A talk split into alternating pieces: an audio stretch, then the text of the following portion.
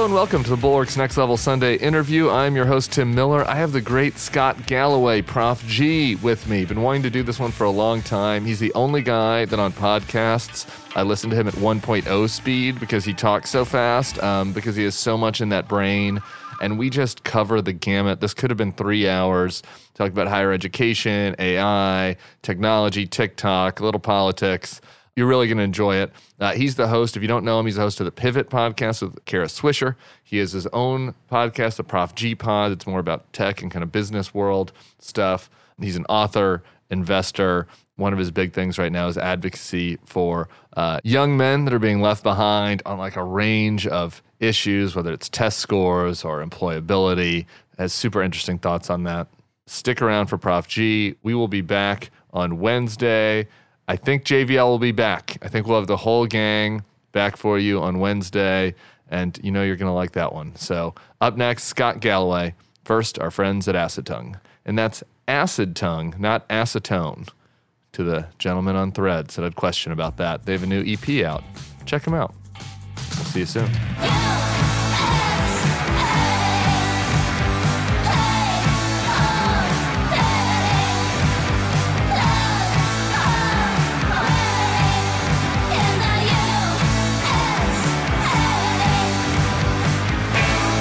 And welcome to the Bulwark's Next Level Sunday interview. I'm your host, Tim Miller. I'm here with the great Prof G, Scott Galloway. He's the host of the Pivot Pod with Kara Swisher and the Prof G Pod, author of Adrift America. He's on a bunch of boards. He's an investor. He is a public thought leader on tech and business and parenting and politics and whatever Kara Swisher is interested in talking about each week. Uh, first question is for you is how many hours are there in a day on your planet? Because you seem to have a lot happening. Oh, uh, first off, good to be with you, Tim. I, am boasting. I get invited on a lot of podcasts, and I was like, oh, Bulwark, I, li- I like those guys. So thanks for having me on. You know what? Uh, people think I work a lot harder than I do. Greatness is in the agency of others. People think when they see my No Mercy No Malice newsletter or they hear my pods, they think it's me in my basement just working around the clock. Prof G Media is 12 people. Uh, I've been fortunate enough where I've started enough companies where I have sort of a go to group of people uh, where we can kind of finish each other's sentences. But I work 40 to 50 hours a week, maybe, maybe. And I used to work, uh, my guess is, Tim, you're at that age where you're trying to, you know, kill it and establish economic security, which probably means you're working a lot more than that. I don't work that hard. I used to work very, very hard, but no, I don't, I don't work nearly as hard as, as you would believe. Well, that's impressive, um, and I like how you got the newsletter drop in there too. You know, I gave there that long list, and I still forgot something. Um, okay, well, I want to start. There, I, am sure there's some people like me. Our producer Jonathan is just talking about. Yeah, you know, I think he's a stalker of yours and knows your whole life story, but I don't think that'll be true for everybody that uh, listens to the Bulwark. Um, and so, I just want to start with that. Like for me, I had no idea who you were or anything about you. And then all of a sudden you were like ubiquitous in my life. I'm not really sure how that happened. That kind of is a, I think, is a trait of our modern internet culture in some ways. So why don't you give folks just like a little backstory before we kind of can run through a bunch of topics? Uh, sure. So, uh, raised by a single mother who lived and died a secretary. The generosity and vision of California taxpayers and the Regents University of California saved my ass. I got to go to UCLA when it was $400 a quarter and had a 76% admissions rate. I got a 2.27 GPA. And with that, Berkeley decided to let me in for graduate school. I started a strategy firm in my second year of business school called Prophet. That's not It'd be nice to be a boomer. Uh, you know, boss, wh- what you just said is so true, and I'm I'm very aware of it. I really am. It's easy to credit your grit and your character for your success. I had gale force fucking winds in my back, and I'm very cognizant of that. To be born a white heterosexual male in California in the mid 60s was to literally hit the fucking lottery. And until the age of 40, my narrative was look at me, I overcame all these obstacles, you know, check my shit out. And then as I got older, I realized I really did. Maybe I wasn't the 99th.9th percentile of luck, but I was in the 99th. And I, so I, I do recognize that.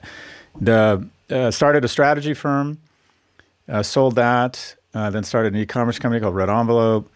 That went public in 2002, and then I, at a young age was blessed with like, what do you want to do with the rest of your life?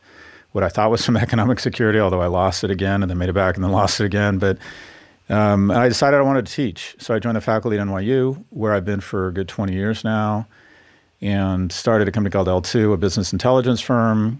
Started coaching or counseling or advising hedge funds and VCs to co invest. That's where I've kind of made real money. And now I'm kind of trying to think about what I want to do the next 20 years. And I want to, you know, I'm very focused on issues around teen depression and struggling young men and just you know, lead a really rewarding life, have a wonderful family, get to do wonderful things, make good money, and I'm focused on things I'm really, really interested in. So why the why the media pivot? That pun was unintended there. Mm-hmm. Like you could do, you could not do this, mm-hmm. right? I mean, that, you know, it seems like you you could go on more vacations or mm-hmm. you know more bored. Like there are other things that you could be doing. Like is it is it the passion? Is it that you like the feedback? Is it that you feel like you can make a difference? Like what what is it? What was the motivation for the meet the you know going all in on doing media stuff? Uh, some of it's narcissism. I get a huge amount of reward hearing my own voice and seeing my face on TV. It's it's very rewarding to me. Um, yeah, same, hard same. It's it's the truth. Uh, it's rewarding for me. Uh, I, I'm desperate for other people's affirmation. People seem especially impressed when you're in the media. I'm good at it. I make a lot of money doing it. I'd like to think that I can have real reach and influence. If I can write something that moves somebody and then they hear a podcast, you really can. I don't know if you found this, Tim, but the medium really is the message. If if a bike messenger mid biking, you know, out in the street, high fives me, I know that he or she has seen a video.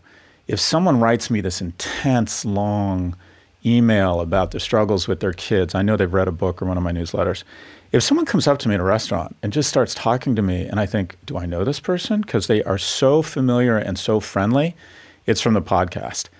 Because there's something about the intimacy you establish with someone when, when they not only hear your voice and you're talking to them, but when you're physically in their ears while they're doing something intimate. They're walking, they're walking their dog, they're working out, they're listening to it with their son.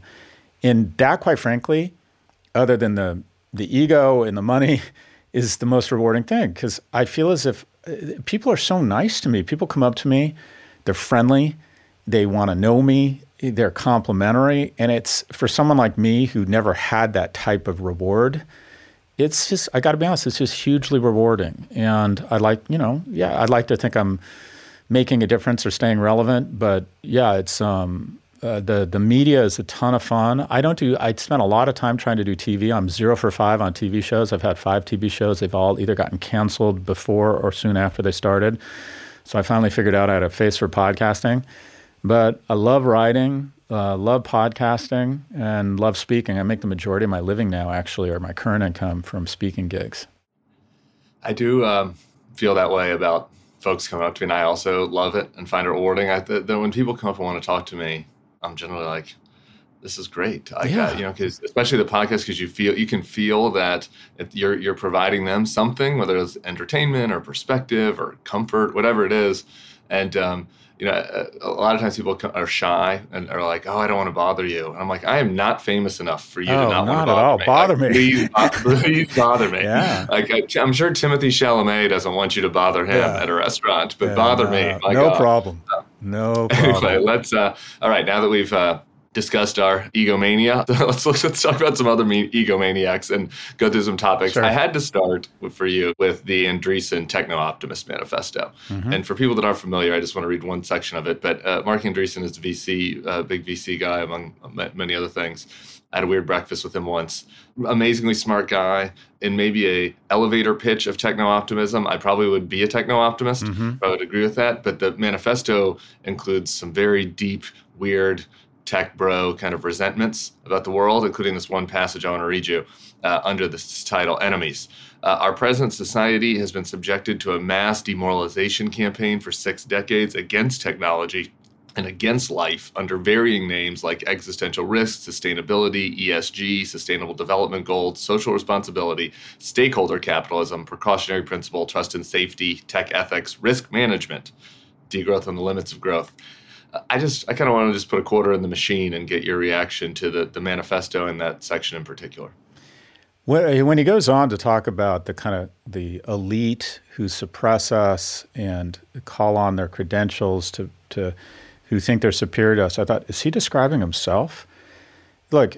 I just really quick. I've also pulled that section, so I'm glad you pointed to it. Our enemy is the ivory tower, the know-it-all, credentialed expert worldview, luxury beliefs, social engineering. It's like who does who's this describing? Yeah, who talking about, Marc Andreessen and his friends. Look, it, it, technology. I think that Marc Andreessen deserves to be a billionaire. I think that every year the technology massively improves their product and they lower the price. I think it's just been amazing. You wouldn't press a button and want big tech to go away. Maybe maybe Meta, but the rest of it we'd keep. The the thing that I would push back on, Marc, I don't know the guy, uh, and he could arguably say I did invent the internet. he he did what Al, Al Gore says he did.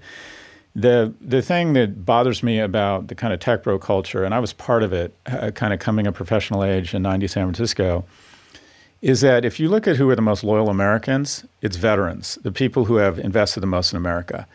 I would argue the most fortunate in our society are the least patriotic. And that is, none of these guys want to acknowledge that if you look at a map and you look at companies worth more than $10 billion, they're littered up and down the west coast of North America. And start in San Diego. You know, you have uh, you have biotech firms, Qualcomm you head up towards LA, you get SpaceX, you get Snap, you keep going north, you get Salesforce, uh, Meta, Google, keep going north, Amazon, Microsoft. I mean, they're just literally littered up and down the western seaboard. And then you get to the Canadian border and it stops until you get to Lululemon in Vancouver. You get to San Diego and it stops until you go another 5,000 kilometers until you get to Mercado Libre. And what I find just so upsetting is that these individuals don't, they shitpost America. They find that our institutions and these educational, you know, the government and these educational institutions are the problem. When the reality is every large company in technology was built off the backs of the greatest VC in history. That's the US government and the limited partners, the investors who are the American middle class. I don't care if you're getting 450 million in subsidies for EVs, Tesla, and charging subsidies, Tesla again, or GPS, or DARPA. All of these companies have built a thick, remarkable layer of innovation on top of huge infrastructure investments that have not been made anywhere else. A tax policy, an economic policy, massive amounts of graduates from Carnegie Mellon to Berkeley to Stanford to UW that, that just absolutely are the coal in the furnace of their innovation. And yet, the moment they get their billions, they want out and they start shitposting America. I find it techno narcissism where they somehow decide, after being the most fortunate people in history, that somehow they're victims and they want out. It strikes me as just so tone deaf. You know, it's like take Meghan and Harry times a million that don't recognize their blessings and want to start shitposting their family. It's just fucking obnoxious and this this notion that somehow they're victims. Uh, other than thank you, I, don't understand what on earth or thank you, and I feel grateful, and I'm focused on how to give back now. I don't think there is any appropriate response. I just, and there are some people like that. I think Marc Benioff is demonstrates a lot of grace. I think a guy like Satya Nadella, who's constantly trying to keep the drawbridge down for immigrants. You know, there are some people in tech who I think are do demonstrate some humility and grace. But the techno weird neo libertarian shit is just fucking obnoxious and it's really disappointing. Yeah. Those people, by the way, because I agree with you on Andreessen, he deserves his billions, and the people that started these companies deserve it. I, I'm a capitalist, but I really hate the obnoxious complainers who are like the fifth employee at PayPal like, congrats, congrats yeah, had a man. biz dev that's worth 700 million now. Yeah, congrats. You were yeah. friends with Elon yeah. at Stanford or Peter Thiel or whoever, that's and right. now you're going to kind of complain about everything like that. This is what turns me into Bernie Sanders. Like, like my biggest tax policy shift was meeting these people, asking them for money for anti-Trump stuff, and I was like, "You people are turning me into Bernie Sanders just listening to your rants." Um, I will say this about Andreessen: like, one area where I do agree is I don't mind if these guys are saying, okay, hey, because of our experience and because I have my hands in all these different companies and, and just this view of what's happening in the economy, like I have thoughts about how the government could make things more efficient mm-hmm. or you know or how we could streamline things or fix things or, or rate, lift more boats or you know there are a lot of people in, in, silicon valley to their credit that are trying to how do we innovate in other parts of the country so it's not just the west coast right like all of that is it makes sense with to me uh, but it feels like we've tipped over from like you know, we're trying to be technocrats and make government more efficient, which was kind of in vogue in the Obama years, to now this like libertarian, anti woke weirdness. Yeah, I just want out. And the thing that really bothers me, and it's sort of the same flavor of a you know of a different confectionery is all of these people who leave California for Texas and Florida and then start shitposting San Francisco. Show me a VC who is shitposting San Francisco, and I'll show you someone who's about to recognize a big capital gain and has decided he can no longer tolerate the unbearable living of a high tax state and now loves Austin or Miami, where he or she is about to sell billions and billions worth of stock. I mean, it's like, boss, we're not stupid. It's your right to move to a low tax state and recognize the capital gain. But do you need to stick the middle finger up on the way out the door? It, I, I just find the whole thing very uh, kind of distasteful. Um, a little bit of a subtext to the manifesto that's that's more substantive. I'm interested in your view on is, you know, the eight kind of coming AI, mm-hmm. and I think Andreessen and others are wanting, obviously, the regulators and government to keep their hands off this, and you know, kind of let uh, creative destruction happen, uh, maybe in a apocalyptic sense here uh, when it comes to AI. So I'm just I'm wondering what you see from AI as opportunities and what you see from you know regulators as folks as the places where we really do need intervention to you know protect us from some of these dreamers and optimists. I'm an AI optimist. I find all of the catastrophizing is a function of the same techno narcissism, where people like to think that their technology is the singular point of leverage to save or destroy humanity. And I don't find it a productive conversation to say, I'm the father of AI and now that my options are vested and I'm worth millions, I'm worried about it. It's like, well, okay, that's that's not helpful. And right. I generally think it's going to be a positive. And my sense is if we figured out a way to handle bioweapons and nuclear weapons, we should be able to figure out a way to find this. And the notion that it's going to become sentient, I'm not a philosopher, but I've never seen any evidence that any machine has intention or emotion uh, that it'll create income inequality. I think that's true, but I think we've we have that same problem across all the technology. That it'll become a super weapon. I think there's probably some things there, but there are now weapons available where they can blind everyone on the field. There's lasers now that they shoot out one beam of light and would blind everyone on the field. And everyone, including our adversaries, have said this is probably not a good idea. None of us are going to manufacture this. We have largely put a lid on bioweapons you know, we've taken nuclear weapons from zero to 50,000 back to 10,000. So I do think we've handled similar threats. I think it's going to create more jobs than it destroys. The arc of every technology is there's job destruction in the short run. Automation did destroy some jobs on the factory floor, but we didn't envision heated seats or car stereos. The automobile industry now employs more people. I think the same thing will happen with AI. I think there's going to be a ton of new applications for people with different skills. Hopefully, this time we'll take some of those gains in productivity and shareholder value and use it for retraining and to help the people who are displaced, which we've done a really bad job with in terms of globalization or new tech formats. But I'm an AI optimist. I think the most exciting parts of AI are first and foremost healthcare. In the United States, we spend $13,000 per person for uh, lower life expectancy and higher infant mortality. The way you would describe healthcare in America is the way a lot of people describe San Francisco right now expensive but bad.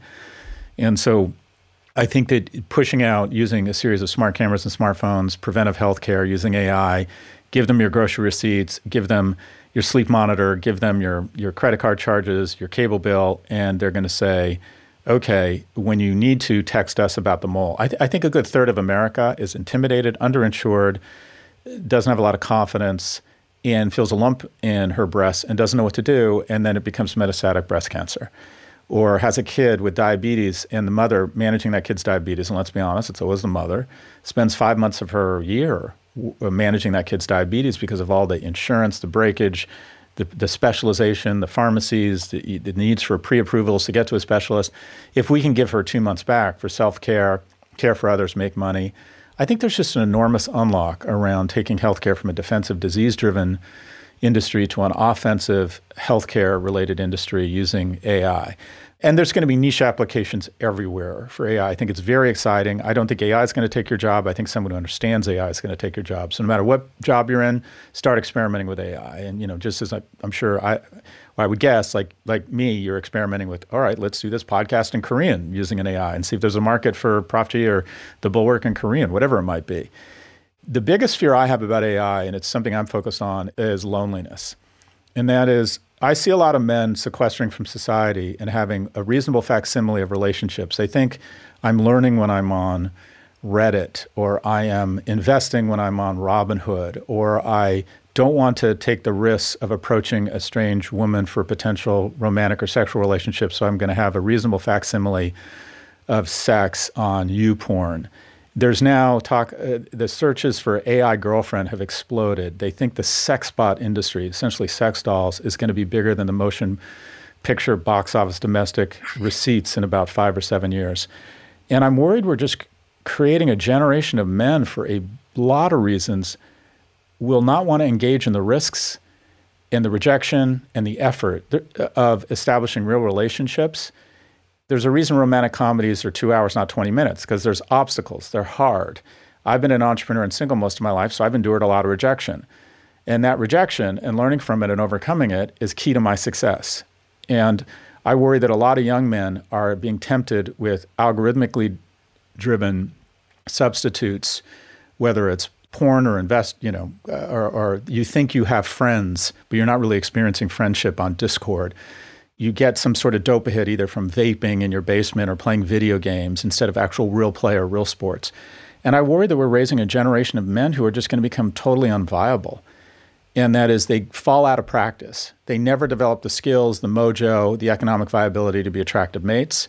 They become resentful, they become misogynist, they become more prone to nationalistic behavior, they become suicidal. Men are now committing suicide at a four to one rate, men to women. It used to be three to one, now it's up to four to one.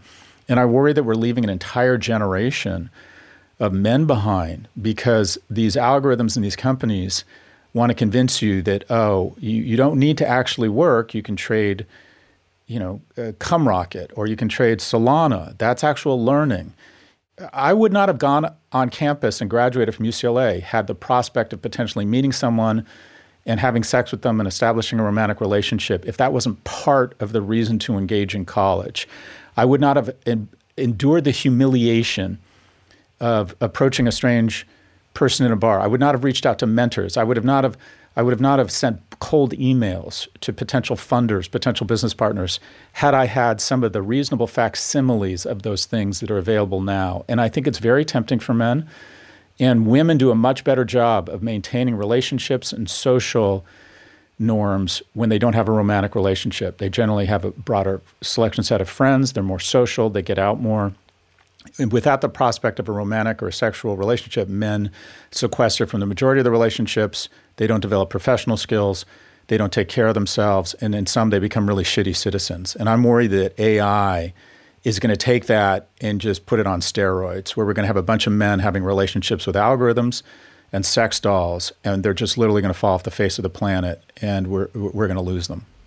Yeah, I think that overlaps with a lot yeah. of the topics that I write about and think about in the political sphere, and, and a lot of the potential threats and fears. Uh, you know, I mean, when you look at the rise of the radicalization of you know it's mostly young men it's not even just young mm-hmm. white men anymore but uh, mostly young white men you know who are who are uh, being attracted to you know these far right politicians like Trump but even like the social media figures like Sneako and right, like things like this like being attracted to these very toxic guys because they're not getting any gratification in their own life and they're they're turning politically to oh I want a strong man. I want to see the elites get punished. I didn't I'm not getting I'm not accomplishing anything uh, mm-hmm. that gives me satisfaction so I want to tear other people down. I, I do think there's a direct overlap there and I, I wonder what your view is on this because I'm I'm very unsympathetic to the most of like 90% of the woke criticisms of culture but I, I do worry about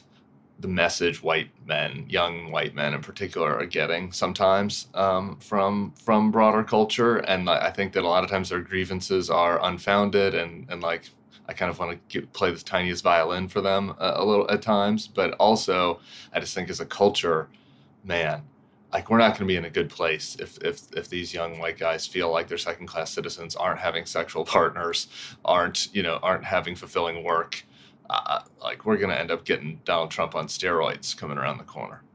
Yeah, the problems you mentioned though are especially acute not only uh, for for young men of color. Actually, uh, the the bottom line is. Uh, we have a big problem, and that is the sins of our father and our grandfather are being paid, the price is being paid by young men. And that is, if you look at young men, three times as likely to be addicted, four times as likely to kill themselves, 12 times as likely to be incarcerated, more single women now own homes than men. In the next five years, we're going to graduate two uh, women from college for every one man. You think, well, that's fine. They deserve it. Okay, the problem is women aren't interested in mating with men who are socioeconomically horizontally or down. They're only interested in horizontally or up.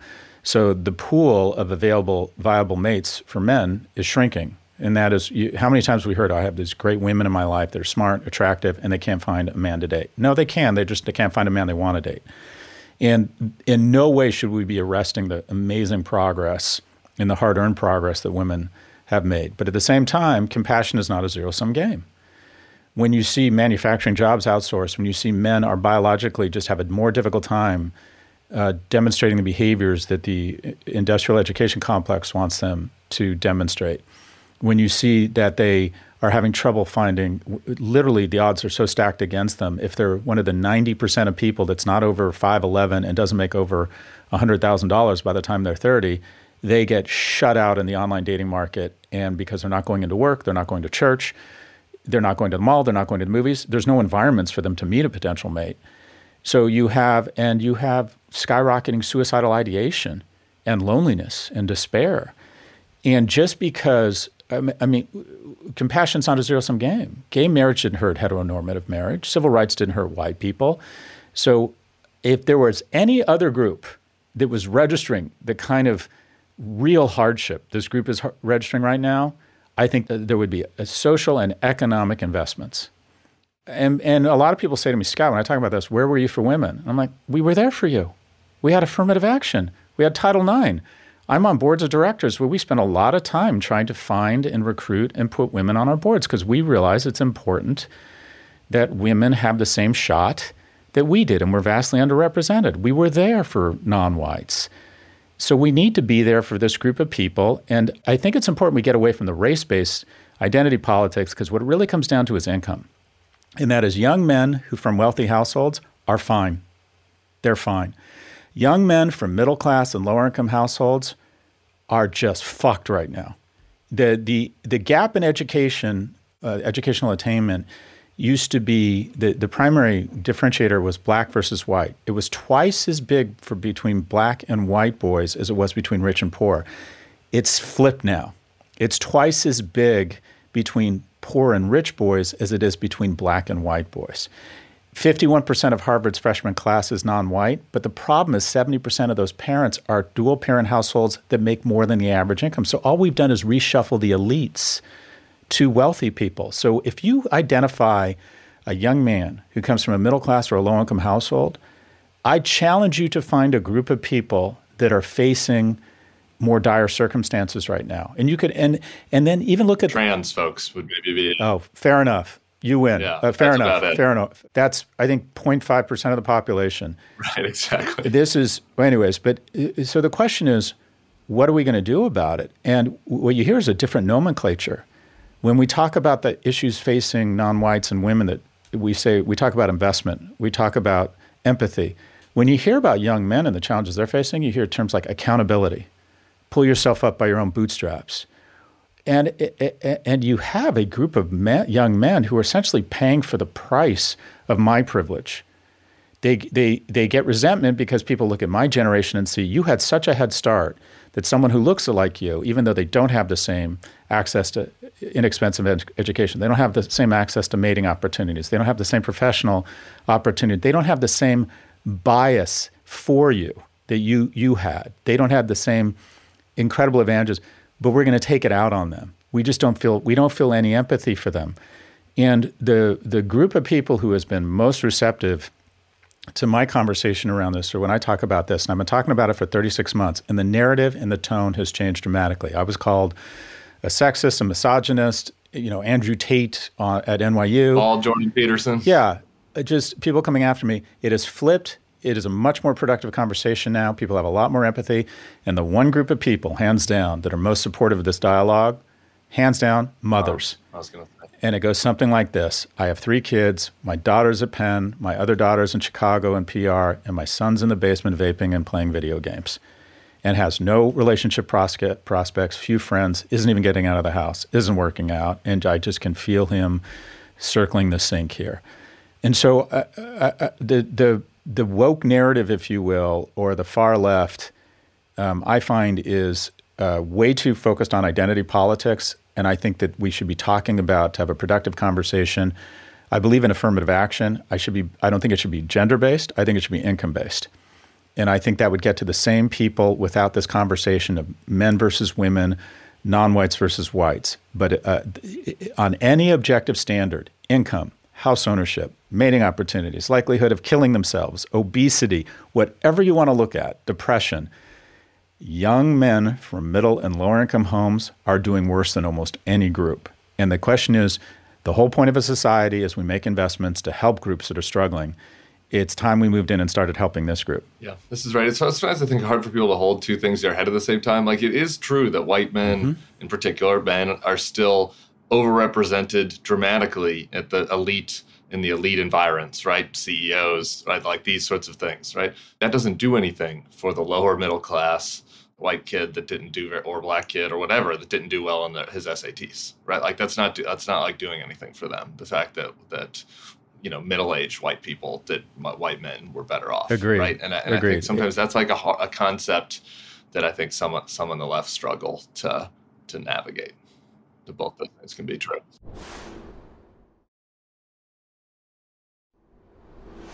Um, I want to do one other thing on AI. Uh, we had Reid Hoffman on, and he made the same pitch on healthcare, and I'm totally sold on that. Absolutely. And I've talked to a couple. I got a lot of doctor mm-hmm. buddies. Um, from college, and, and, and they're very excited about it.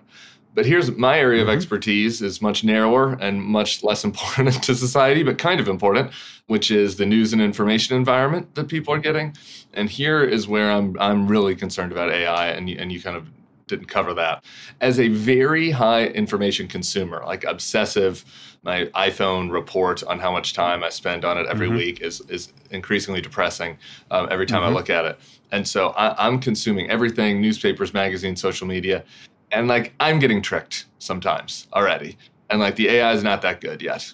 And so, like, how are we going to get into a place where people get information that they know is true?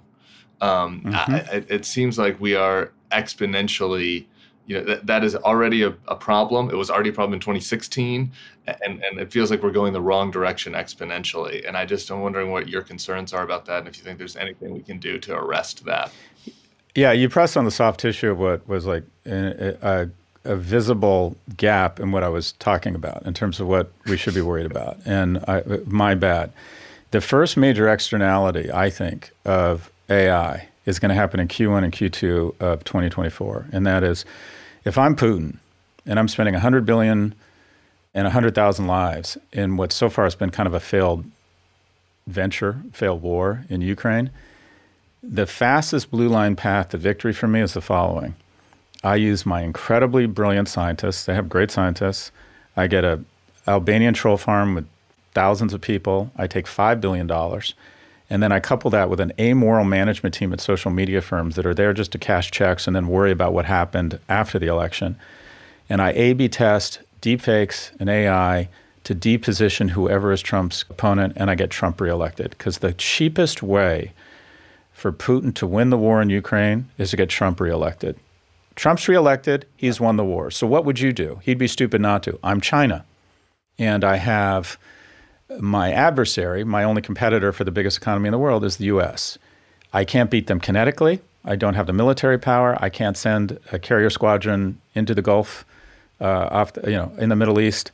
I have two bases offshore. They have 112. I can't beat them economically. Something about the water in the West Coast. They just keep coming up with the best shit. Uh, they have better universities. Democracy seems to be mostly working for them. Free market capitalism is also kind of a plus. There you go you know, I'm going to turn them into a horror movie with the calls coming from inside of the house.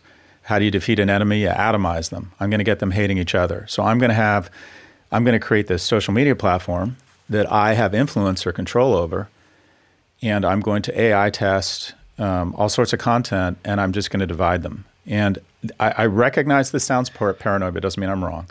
I think we're going to find in the fullness of time that the CCP very elegantly, insidiously put its thumb on the scale of pro Hamas content for younger people, knowing it would divide them from an older generation. People my age are 70% pro Israel, people under the age of 25 are 20%. And by the way, I think if we were pro Hamas at my age, they would be promoting pro Israel content. I think their issue is to just sow division.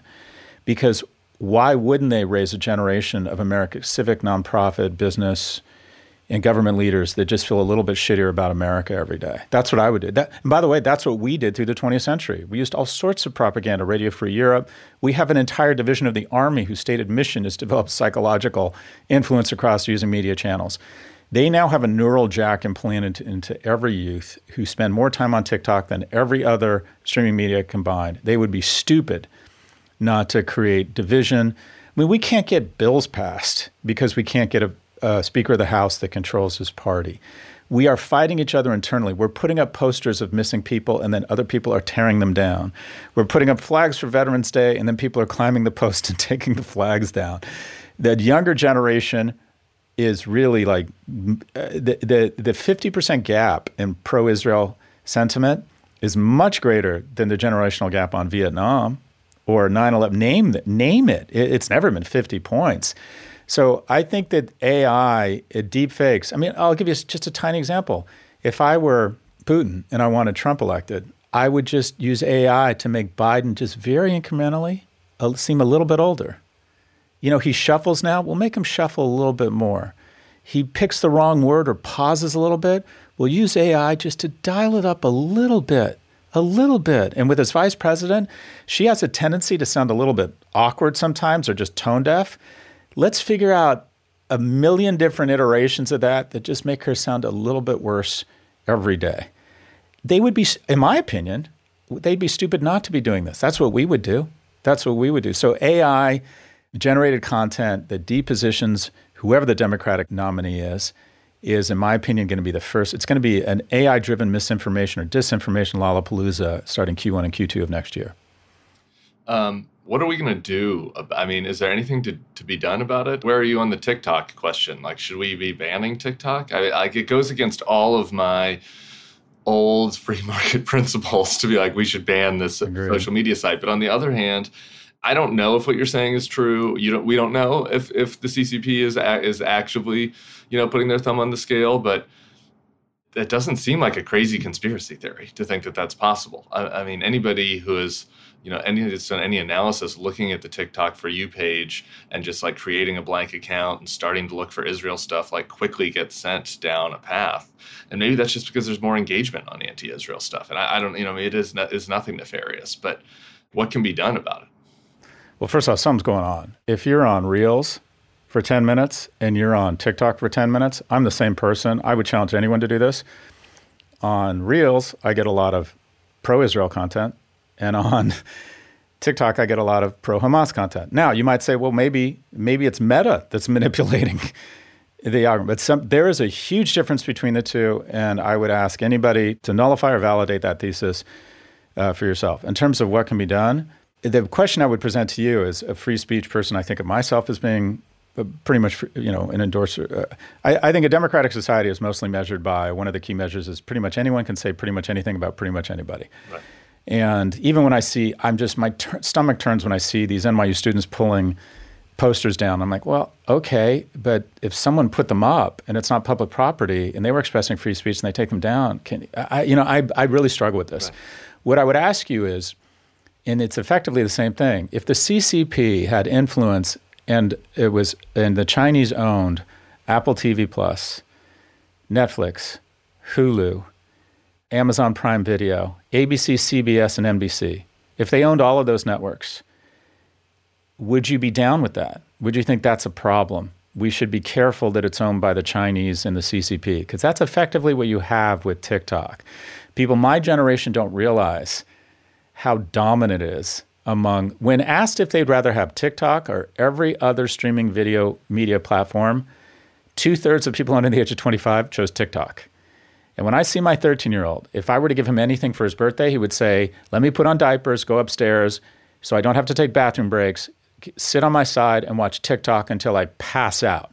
And maybe hook up an IV to me so I get some nutrients and a catheter so I don't need to pee and just let me watch TikTok until I come to near death and then come up and bring me some food. This thing is the opium whatever it was, the 17th century, or you know.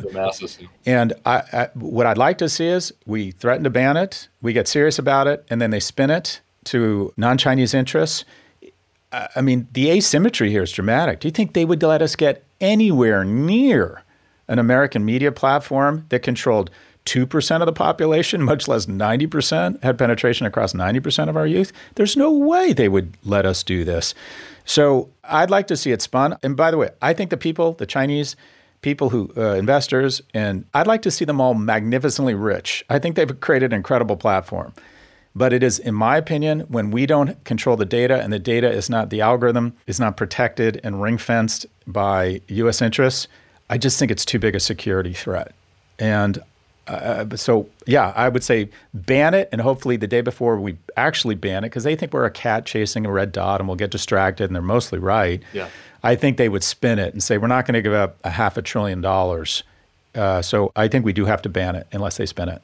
Um, I appreciate your view there on free speech, like actually grappling with it. I hate the, the, the far right, the free speech folks on the right that are now like they're trying to not anymore. Cancel the Columbia kids. Like, I literally, yeah, like I saw, no, I saw multiple, I saw no. somebody whose book, who literally wrote a book called "End of Discussion" about the problem of free speech on campus, yeah. tweeting approvingly today about banning the Columbia. Look at DeSantis. He wants FSU to to expel kids who show up at uh, pro-Palestinian rallies, yeah. or take and, take visas away from kids. And the whole the thing is, I'm yeah. very authoritarian. Um, uh, what on the kid on the 13 year old? I've got a five year old. I don't have to address this yet. What is your TikTok policy? Oh, I, I, want to be clear. I don't think we've got it figured out. Um, our policies around this stuff are we're not smart enough to police their the apps they have. What we do is we demand access to their accounts so we can see what's going on. We don't let them go into their room with their phone alone, especially at night because uh, I think that's where they can go down a rabbit hole that's very upsetting. I think it's worse for girls than it is for boys. My boys, it, they tend to be more into video games.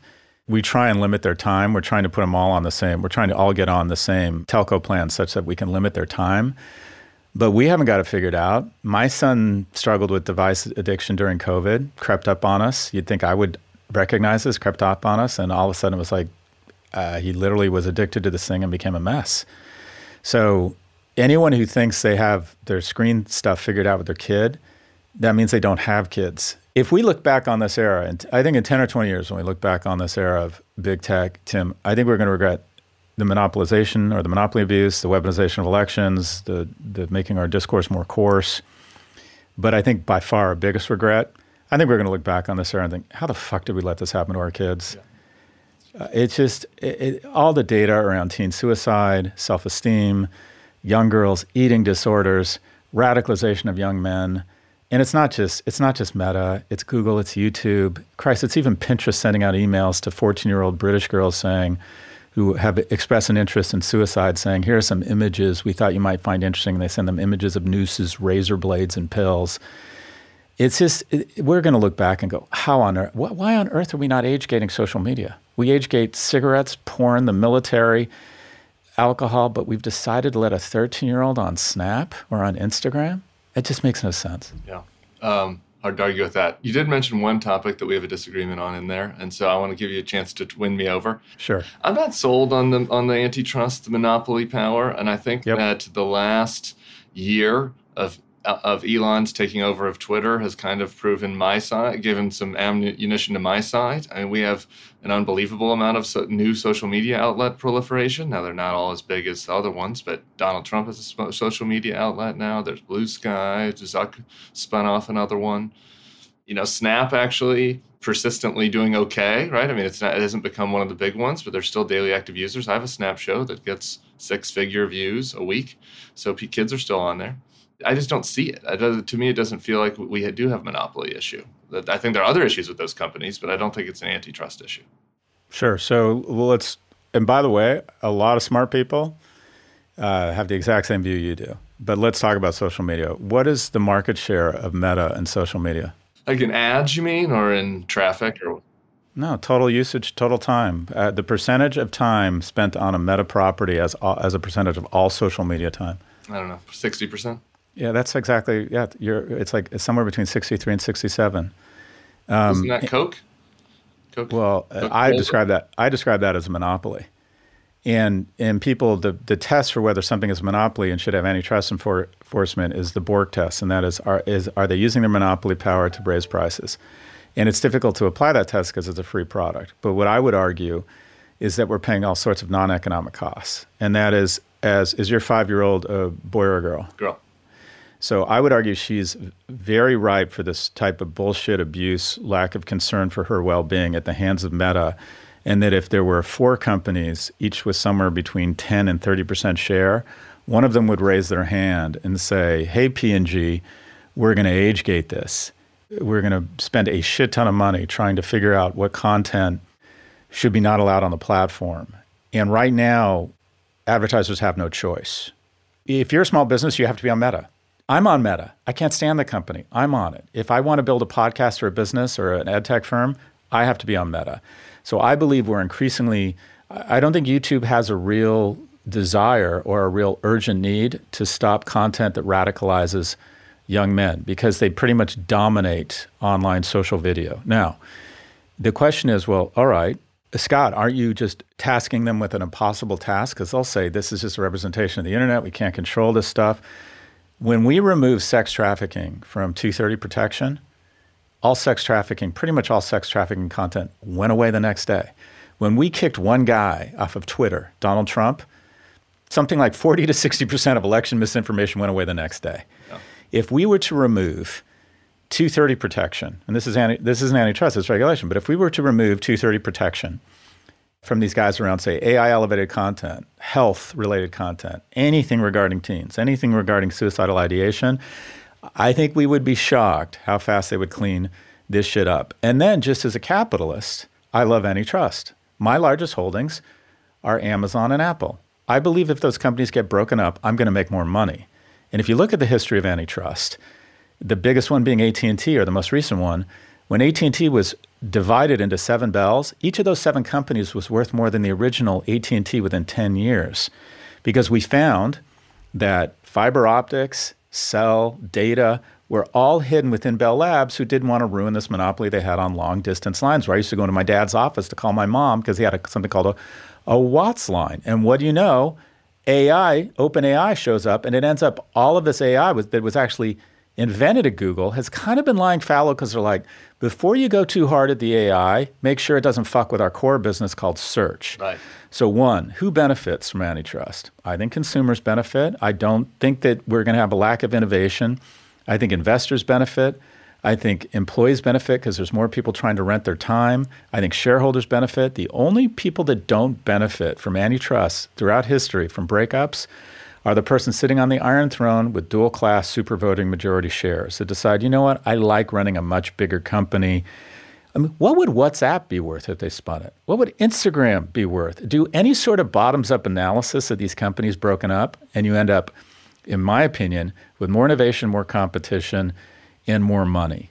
And so I'm a fan of antitrust. I also think we need regulation. I think these companies have gone way too powerful. Also, the ecosystem has become unhealthy. If you look at you know, everyone's like, oh, NASDAQ had its best first half in 40 years. No, it didn't. Seven companies had their best first half.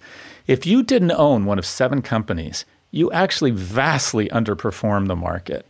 If you look, if you divide the market stocks into deciles from the most valuable 10 companies with the largest 10% of companies that have the largest market cap, all the gains are going to the top 10%. That makes, for my opinion, an unhealthy ecosystem. There's just, it's harder and harder to get out of the crib. So we have a proud legacy of antitrust. It's not right in every situation, but oh my gosh, a break. The, I own these stocks. Break them up so we can make some real money. Decent, decently compelling. I'm gonna I'm gonna keep marinating on that. Um, you've you've moved, you've moved me an inch. Two other things we have slight disagreements on. Then I'm gonna let you go. Sure. Um, you've been a big Airbnb evangelist too. Is that that's right? Right? I, it's one of my biggest holdings. I like I like the CEO a lot, and I bought it purely as kind of what I call a capitalist in the sense that it dominates the sector. I think it's a great company. It's a strong brand. I think it's the strongest brand. I think I would argue in the history of hospitality. It's the only one that's a verm. No one says I got a Four Seasons in Detroit.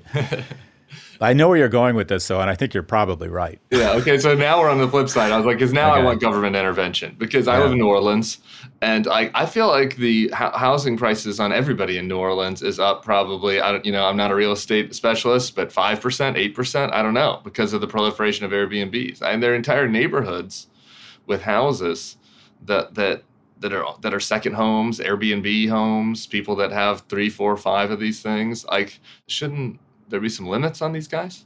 The when I look at the prices of it, when I look at the cost of education, the cost of housing on people your age, we got to do something. I mean, the, the reality is incomes in the last 50 years have gone up sixfold. Housing, education, healthcare have all gone up like 10 to 20 fold. I mean, it's just, we got to do something. The, the, for the first time in history, a 30 year old isn't doing as well as his or her parents at 30, and housing's a big part of that. And I don't think that, I, I just don't think you can argue with a straight face that Airbnb doesn't take rental costs up. You just take stuff out of the ecosystem, there's less supply, costs are going to go up. Now, the only argument you can make is that it's a transfer of wealth from people looking for from renters to travelers. Because now if you're a nomad and you want to live in different areas and you want to work remotely, you have more options. It's you have more liquidity, more fluidity, and uh, kind of it's more economically doable if you say, all right, I'm going to take my family on the road and I'm going to live in Pittsburgh for six months, and I want to live in Colorado for three months. You could make the argument that it's a transfer of wealth and economic power from renters to quote unquote a nomadic or travelers. Having said that, Tim, I think you're right on this one. I, I don't. I get it when New York says we got to limit the number of Airbnbs, or you just can't. We got to we got to get these people out of the business of finding the six best apartments on the Lower East Side and renting them all and then Airbnbing them out. I get it. I get it. Um, podcasting is always more fun when you have some disagreements than agreements. So I do want to say, uh, I was as I was listening to some of your other pods. We don't have time to get into this now, but one of your most compelling ideas that I hadn't even considered on the supply and demand side was what you just kind of referenced on colleges and how these guys should have like you know i think your line was that harvard is letting in 1500 people they should be letting in 15000 and that hadn't even occurred to me that that should be something we should be pushing for on change and that's absolutely 100% right. So anyway. i appreciate that. And just for the rant we have a misdirect. We argue about who should get in. I can solve all these problems. It's not who it's how many. And when you sit on the gdp of costa rica and you're only letting in 5% of your applicants and the director of admissions says we could have let in three times as many with no sacrifice in quality, then the answer is, well, why wouldn't you, boss? And right. if they don't grow their freshman seats faster than population, they should lose their nonprofit status. It is morally corrupt. Uh, uh, when I applied to UCLA, the admissions rate was 76%. Now it's 9%. And, and let me just flex here. I gave $15 million to UCLA last year. So guess what? Them taking a chance on a really mediocre kid, and I'm, I'm not humble bragging. I was I was distinctly right. mediocre. It pays off for everyone because here's the thing: no organization, especially a college, can predict greatness at the age of 18. I was a total fuck up at 18, and I got my shit together. And because I got my shit together with the benefit of the certification of a degree from UCLA and Berkeley, it's paid off for everyone. So this isn't about who gets in. It's about more. We need more blacks. We need more whites. We need more trans kids. We need more white kids. We need more Republicans.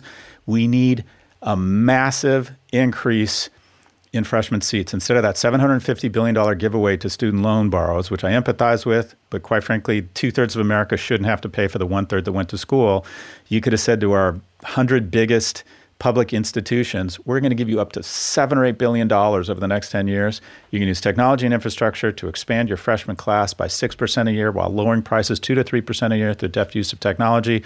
Where does that get us in 10 years? Double the freshman seats at half the price.